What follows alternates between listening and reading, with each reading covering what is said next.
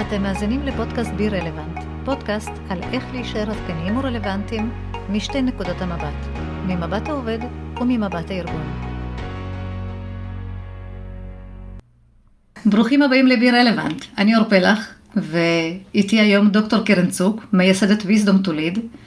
היא מתמחה בפיתוח מנהיגות מודעת, מלווה מנהלים וארגונים בתהליכי שינוי וצמיחה, ובעלת פודקאסט Mind Your Leadership על איך מיישמים מנהיגות מודעת בארגונים. ודרך אגב, קרן, אה, שמעתי שגם את אה, בקרוב הולכת להוציא ספר, תוכלי קצת לספר עליו? אה, כן, אז קודם כל כיף ככה להיות פה ולדבר איתך. הספר נקרא Mindfully Wise Leadership, The Secret of Today's Leaders. בעצם מדבר על איך אנחנו באמת מנהיגים ממקום מודעות, ממקום של מודעות בתוך ארגונים, גם מביא case studies מארגונים גדולים כמו לינקדאין, אתנה, סאב, ארגונים שבאמת מיישמים את המודעות ומתבסס על המחקר שאני עשיתי. אה, ונותן כלים בעצם פרקטיים איך להנהיג בתקופה הזאת, אה, כדי לרתום את האנשים מתוך מחויבות, מתוך משמעות, ולאפשר לארגון להיות יצירתי וחדשני. אז זה ככה, בקצרה על הספר שייצא בחודשים הקרובים. נורא חשוב, כי ככה הארגונים אה, ידעו איך להישאר באמת עדכניים ורלוונטיים בעולם שמשתנה כל הזמן. בהחלט. ודרך אגב, אני חייבת להגיד שאני כל כך שמחה לארח אותך כאן, כי במיוחד שאנחנו הולכות לדבר על אחד הנושאים הכי הכי חשובים בעיניי, שזה מנהיגות מודעת. וכשמדברים בכלל על מושג מנהיגות בעולם העבודה, אנחנו לרוב חושבים שמדובר ככה בניהול, במנהלים שצריכים להיות יותר מנהיגים, לאמץ ניהול השראתי, אבל מנהיגות היא לא שייכת רק הרי לתפקיד ניהולי, נכון. אלא כל אחד מאיתנו, ללא קשר לתחום, ללא קשר לתפקיד, כולנו הרי צריכים לפתח מנהיגות אישית, אז אה, האם תוכלי ככה לתת הגדרה איך את מגדירה מהי מנהיגות אישית מודעת?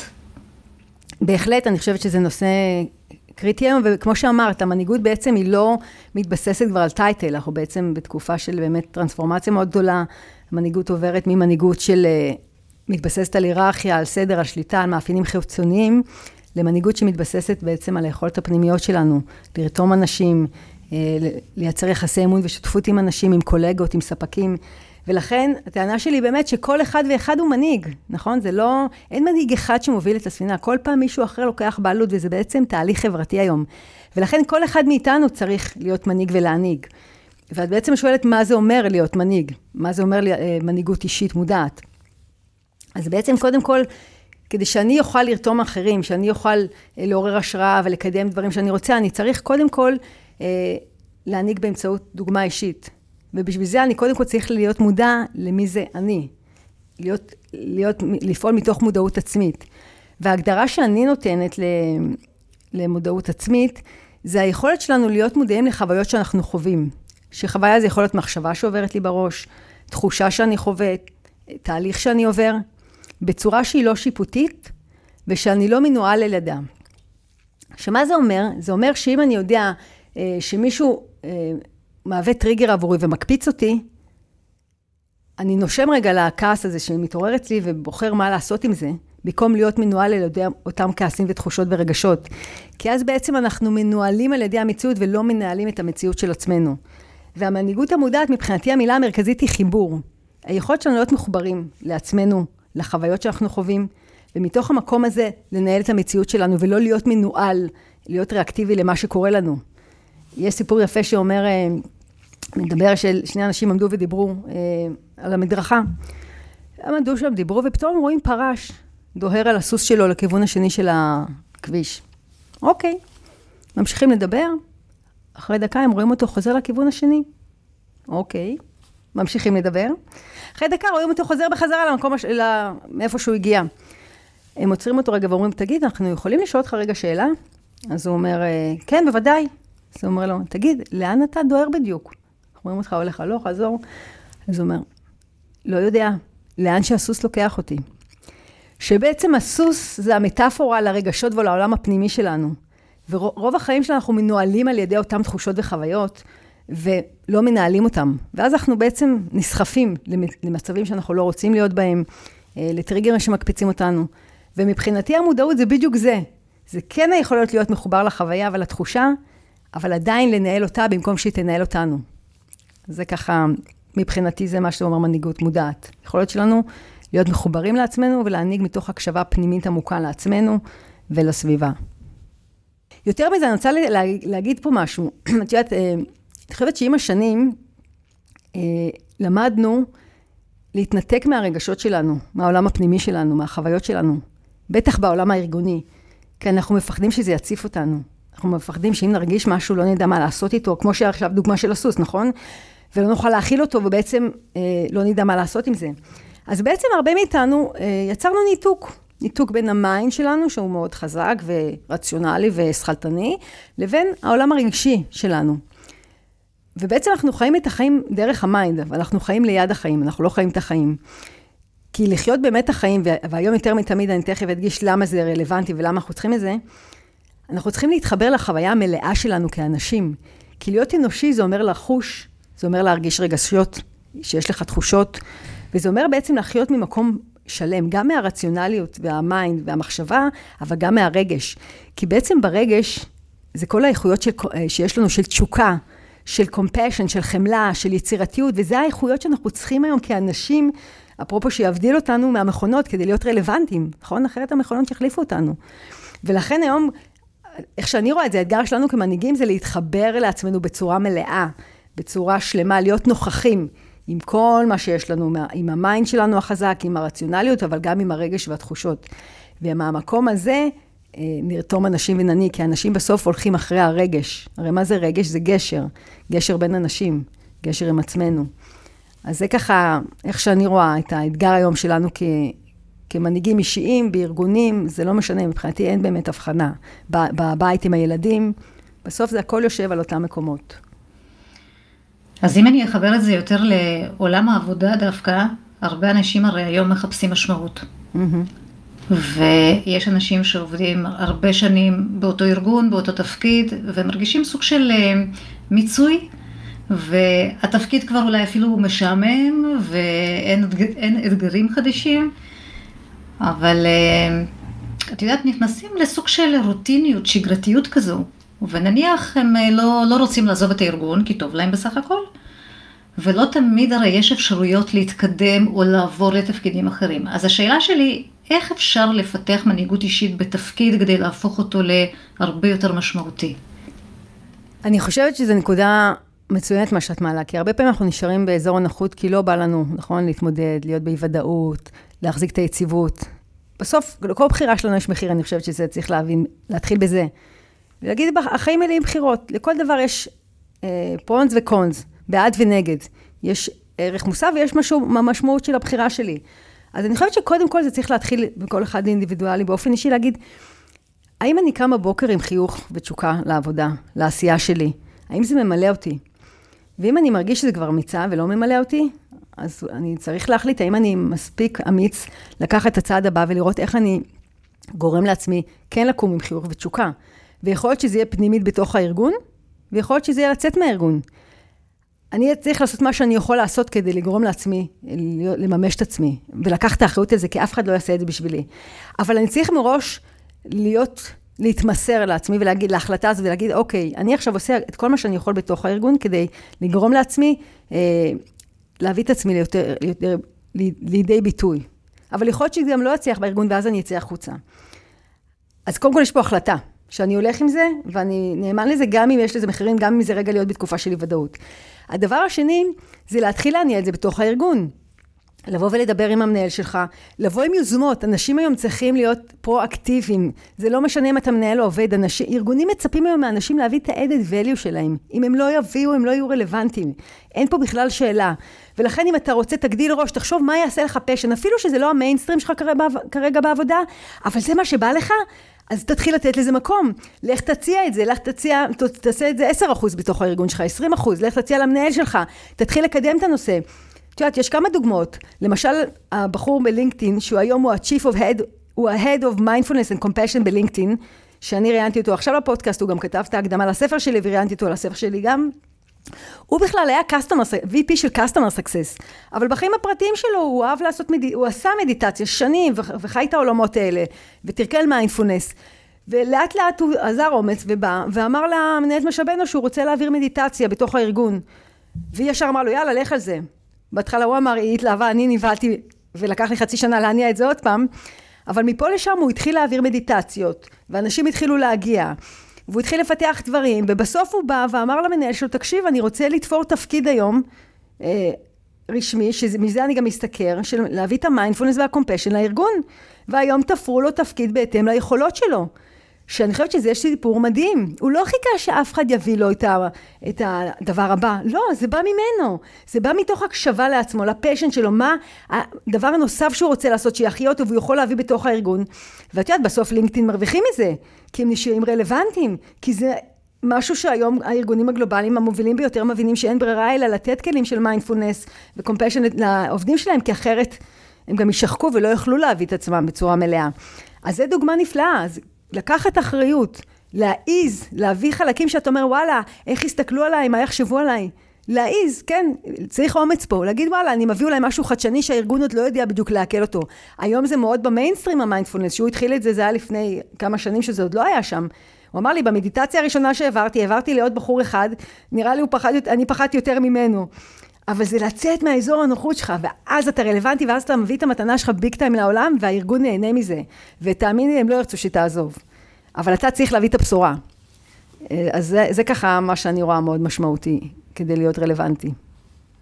אז זה ממש אה, לייצר מציאות בה אנחנו רוצים אה, לחיות. בהחלט. ודרך אגב, אני אספר לך סיפור אישי, כן? הרבה אנשים לא יודעים בדיוק מה הם רוצים, מה, מה הפיישן שלהם, ולפעמים זה קורה מדברים מאוד מאוד קטנים. והסיפור שלי הוא כזה, אני זוכרת שהגעתי לארגון חדש, ובישיבת צוות הראשונה שהשתתפתי בה, פשוט ניגשתי למנהל ואמרתי לו, תשמע, מה דעתך שנוסיף קצת טוויסט ככה ל, לישיבות שלנו? אני אשמח להעביר איזו הרצאה על משהו שלא קשור בכלל למקום העבודה, ומשהו כזה עשר דקות בסגנון TED. Mm-hmm. הוא זרם עם זה, באמת זרם, וישבתי וחשבתי, אוקיי, איך אני יכולה לאתגר באיזה נושא סופר מרתק? ולא תאמיני, ככה הגעתי לנושא של חדשנות ועתידנות טכנולוגית. אז העברתי להם הרצאה על uh, כל מיני פיתוחים עתידניים. הם ישבו עם פה פעור, ואז הוא הלך וקרא לסמנכ"ל, ואמר בוא בוא בוא אתה חייב להקשיב להרצאה הזאת. ואז העברתי אותה בפעם השנייה באותו יום. ואז הסמנכ"ל הלך וקרא לעוד מנהלים, ואמר בואו בואו אתם חייבים להקשיב להרצאה הזו. מפה לשם התגלגלתי להרצות בנושאים האלה. אז, אז זה משהו, זה משהו שבאמת אנחנו לא תמיד יודעים לאן דברים יכולים להוביל, אבל כמו שאת אומרת, הפרואקטיביות, היוזמה, לקום ולהציע משהו חדש, משהו שונה, אחר. את יודעת, קודם כל סיפור מדהים, כי זה בדיוק זה, את יודעת, בסוף היום אנחנו מדברים על יכולות להביא את עצמנו בצורה שלמה למקום העבודה. הרי מקום העבודה הוא כבר לא רק בשביל המשכורת, נכון? פעם היינו עובדים בשביל ההישרדות והיינו עושים ניתוק בין הפנאי לבין העבודה, אבל היום העבודה היא תופסת חלק משמעותי מהחיים שלנו, אנחנו רוב הזמן בעבודה. ודווקא היום אנחנו מדברים על להביא את עצמנו בצורה שלמה למקום העבודה.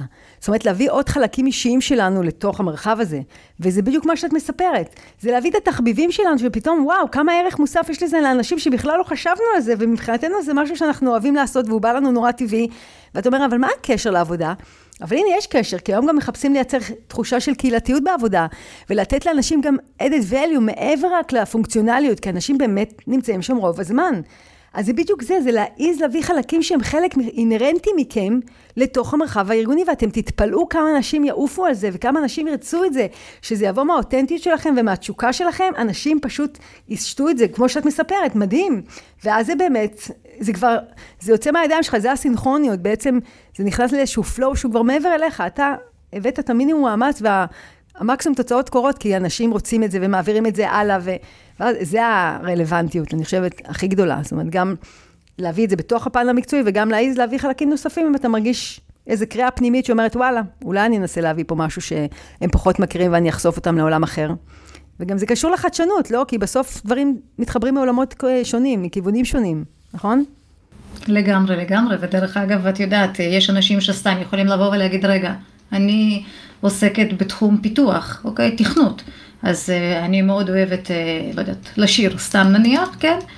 מה הקשר, ו- ועדיין אני חושבת שהיום בתקופה, ש...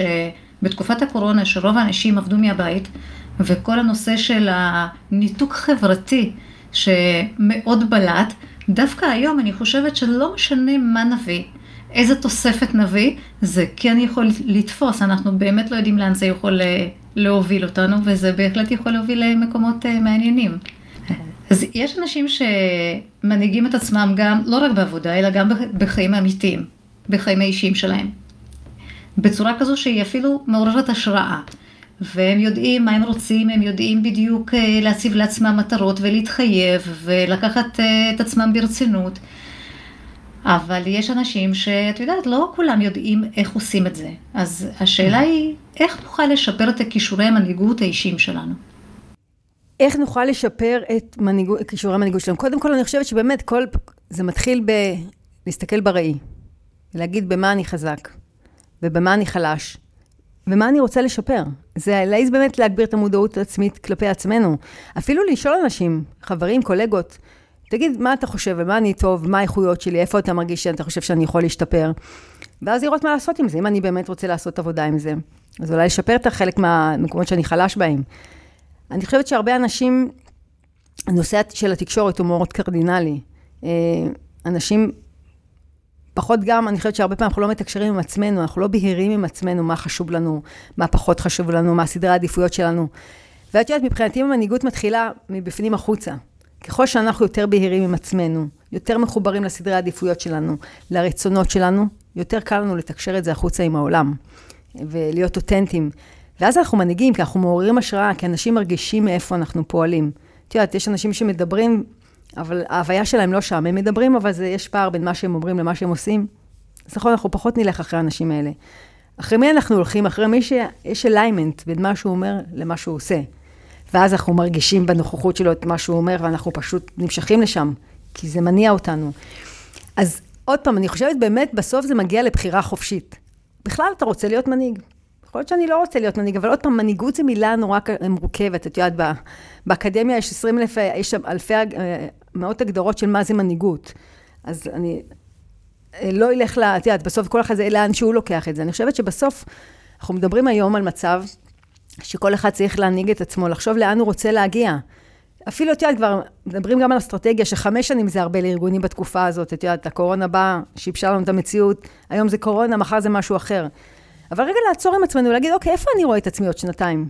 אפילו אם אני בתוך ארגון, אני רואה את עצמי פה, אני רואה את עצמי גדל לתפקיד מסוים, אני רואה את עצמי אולי מתחיל, אה, עושה קצת פיבוט ומתחיל אה, תחום חדש שאני לא מכיר. ואז בהתאם לזה אני יכול לתכנן לעצמי את ההתנהלות. יכול להיות שאני רוצה להתחיל לפתח, אה, ללמוד תחום שלא הכרתי, אז להחליט ש-10% מהזמן עכשיו אני מקדיש לעצמי במשך השבוע ללמוד אותו תחום. נכון. אה, יכול להיות שאני רוצה לפתח מוצר חדש, יכול להיות שאני... נורא תלוי לאן אנשים רוצים ללכת. את יודעת, אפרופו בגוגל, יש להם את החוק 70-20-10. את מכירה את החוק? לא, אשמח לשמוע. אפרופו חדשנות, שאומר, הוא קצת השתנה היום באחוזים, אבל בגדול הקונספט הוא כזה ש-70 אחוז מגייסים אנשים בשביל לעשות מה שהם, מה שגייסו אותם, את הקור, את העבודה, את ליבת העבודה, אוקיי? אז אני מתכנת, אז אני מן הסתם 70 אחוז אתכנת. 20 אחוז נותנים להם זמן לפתח שירותים ומוצרים חדשים, שלא קשורים למה שהם עושים כרגע, ו-10 אחוז נותנים להם זמן ללמוד כישורים חדשים עבור עצמם, לפתח את סל היכולות שלהם. ככה בעצם אה, פיתחו קורס של מיינדפולנס בגוגל. היה את המהנדס המאה ושש בגוגל, שהוא לקח את החוק הזה של ה-70, 20 ו-10 ולקח את ה-20 אחוז ואמר, אוקיי, אם גוגל זה מנוע חיפוש שמחפשים בחוץ, אני רוצה לפתח קורס שנקרא Search Inside Yourself, שמפתחים עכשיו, שאנחנו נחפש בתוך עצמנו, נכיר את העולם הפנימי שלנו, לא רק החוצה, אלא גם פנימה. והוא בעצם פנה לתותחים בתחום, לדוקטור דניאל גולדמן באינטליגנציה רגשית, לטיץ' נתן מהמיינדפולנס, ופיתח קורס ש, של מיינדפולנס לתוך הארגון. אז זה אפרופו איך אתה מייצר תשתית בתוך ארגון, ומאפשר ממש זמן מובנה בתוך היום, שאנשים יכולים לפתח דברים שהם לא קשורים לליבת העשייה שלהם. ואז אתה גם מאפשר להם להישאר חדשניים ולפתח דברים אחרים. וגם למלא את עצמם ולגדול למקומות חדשים ולפתח אזורים חדשים. אז זה אפרופו איך אפשר להנהיג דברים מבחינת המערכת, איך אפשר לייצר סיסטם ש... תומך בחדשנות ויוזמות חדשות. טוב, לא כולם, אה, לא כל הארגונים הם גוגל, זה משהו מאוד מאוד ייחודי באמת לארגונים כאלה מתקדמים, כן? כי בסופו של דבר, מה שסיפרת, הארגון הזה מעודד חדשנות, מעודד אה, לא רק יצירתיות, אלא גם כן מעודד עובדים לחשוב ולייצר על בסיס קבוע רעיונות חדשים, וזה משהו, דרך אגב, שהרבה מנהלים והרבה ארגונים מבקשים מהעובדים, אבל לא באמת נותנים להם את המרחב הזה. בדיוק. איך לעשות את זה. זה דבר אחד, ועל 10 אחוז אה, אה, למידה שדיברת, שהם אה, נותנים ככה, מאפשרים לעובדים ללמוד, אז בואי, זה כבר עולם חדש, חדש ומתקדם. אני חושבת שרוב הארגונים לא שם.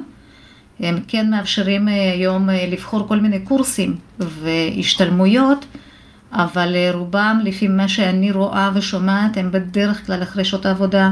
זה אף פעם לא במהלך העבודה. ובאחד הככה כתבות שקראתי, אז אה, אומרים שאם ארגון באמת רוצה להישאר רלוונטי היום בעולם עבודה חדש, אז הוא צריך להכניס 24 שעות, שעות למידה עבור mm. כל עובד ועובד. אז אם תחשבי 24 שעות בשנה, כן, זה, זה כלום, זה לא הרבה באמת, אבל זה כשעתיים בחודש. זה ממש לא הרבה. וזה כלום, ואם אותו ארגון אכן יכניס את הדבר הזה, אז העובדים שלו גם יהיו הרבה יותר עדכניים ורלוונטיים, אני מאוד מסכימה איתך.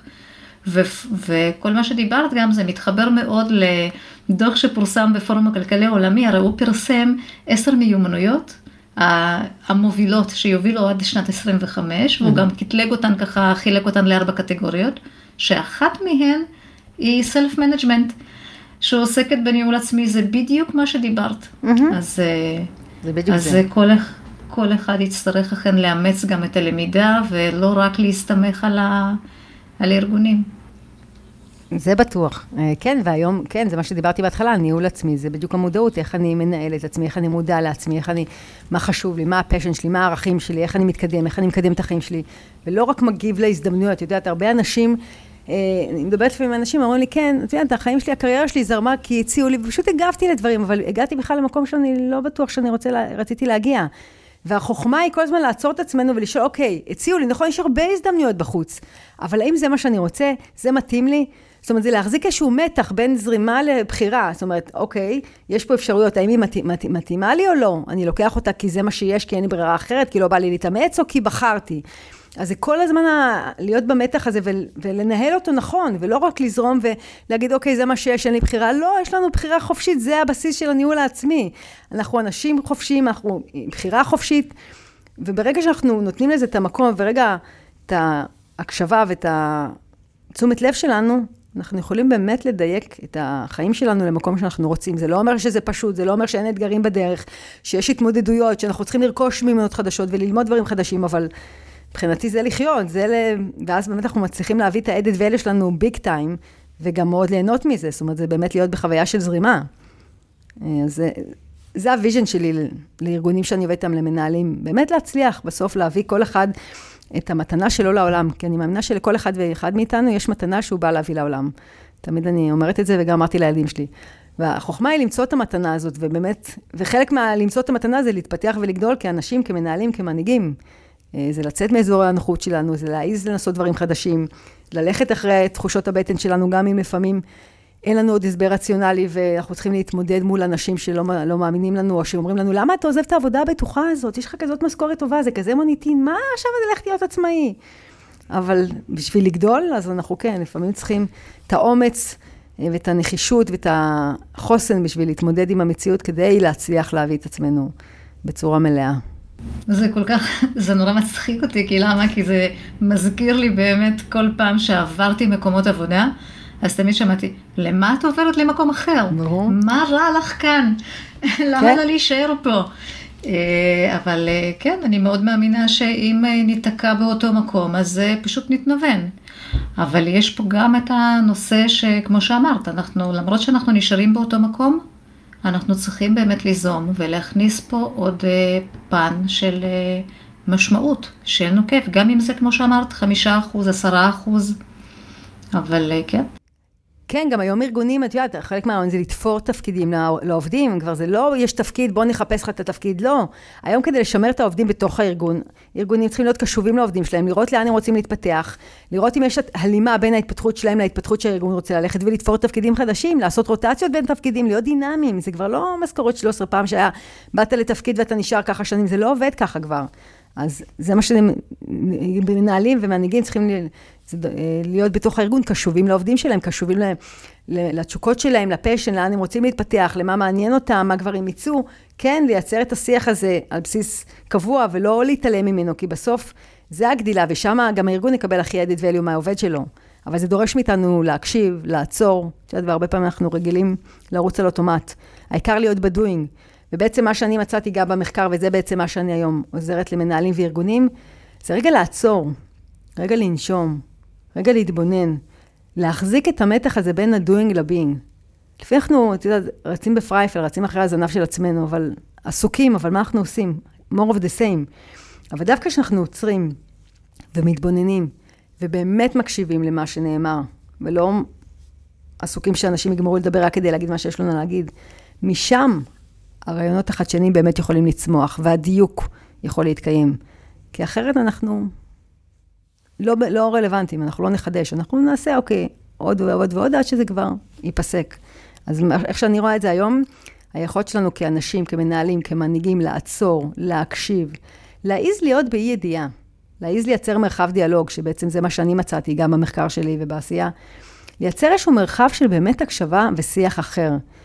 שאנשים יהיו נוכחים וישתפו בחוויה שלהם לגבי מצב מסוים. אני לא צריך לבוא עם פתרון.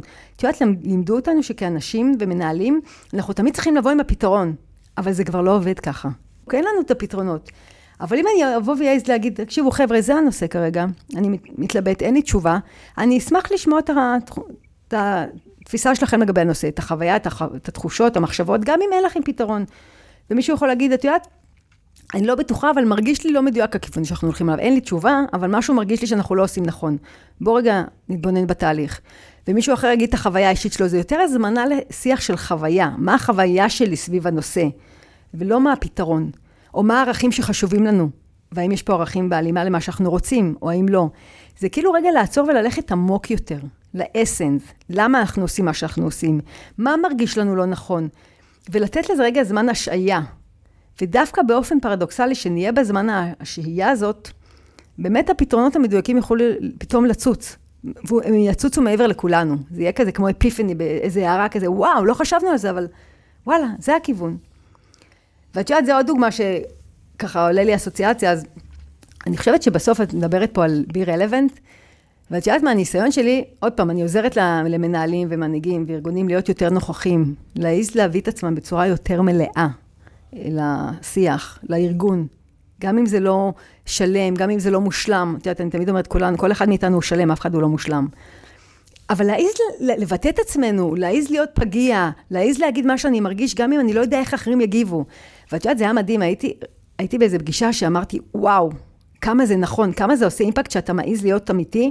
הייתי באיזו פגישה, שאני לא אכנס לפרטים כי היא ככה יותר אישית, אבל בסוף הפגישה, אה, אחד המנחים שם אמר, אתם יודעים, התלבטתי אם להגיד משהו, אבל אני כן אשתף מה שראיתי, ושיקף משהו רע, שהוא לא רצה להגיד בהתחלה. ותקשיבי, מה שהוא אמר, הוא שיקף שם דפוס כזה חזק בפגישה, שהיה שווה את כל הפגישה הזאת, כי אם הוא לא היה, וזה עשה כזה אימפקט שם, וואו, זה שינה איזה דפוס מהבסיס. באמת, עשה שם תהליך מדהים. ואם הוא לא היה מעז להיות נוכח בשתי דקות האחרונות של הפגישה, ולשתף בחוויה שלו, בדרך הסתכלות שלו, כל הפגישה הזאת לא הייתה שווה. וזה הדהים אותי, אמרתי, וואו, כמה אימפקט אנחנו עושים שאנחנו מעיזים להיות נוכחים. שאנחנו מעיזים לשים את הראייה שלנו, את התחושות ואת המחשבות שלנו, בפני אנשים, גם כשאנחנו לא יודעים איך הם יגיבו. ויכול להיות שחלקם לא יאהבו את זה, אבל אנחנו מעיזים לשים את זה. ואז זה מה שעושה את ההבדל. אה, אז מבחינתי זה היה חוויה מאוד מאוד חזקה, כי אמרתי, וואו, איזה... כי אם הוא לא היה אומר את זה, זה פשוט... הייתה פגישה, עוד אחת מהפגישות הרגילות. אבל השתי דקות האלה שהוא העז לשים את עצמו שם, ולהיות פגיע, ולקחת סיכון, ולהיות אותנטי, זה עשה כזה אימפקט שזה הדהים אותי. אז זה אפרופו מנהיגות. צריך המון אומץ בשביל זה, את יודעת, המון אומץ, וגם כן, אה, כן, וצד שני גם צריך לדעת לקבל, לא כל אחד יודע לקבל את הביקורת.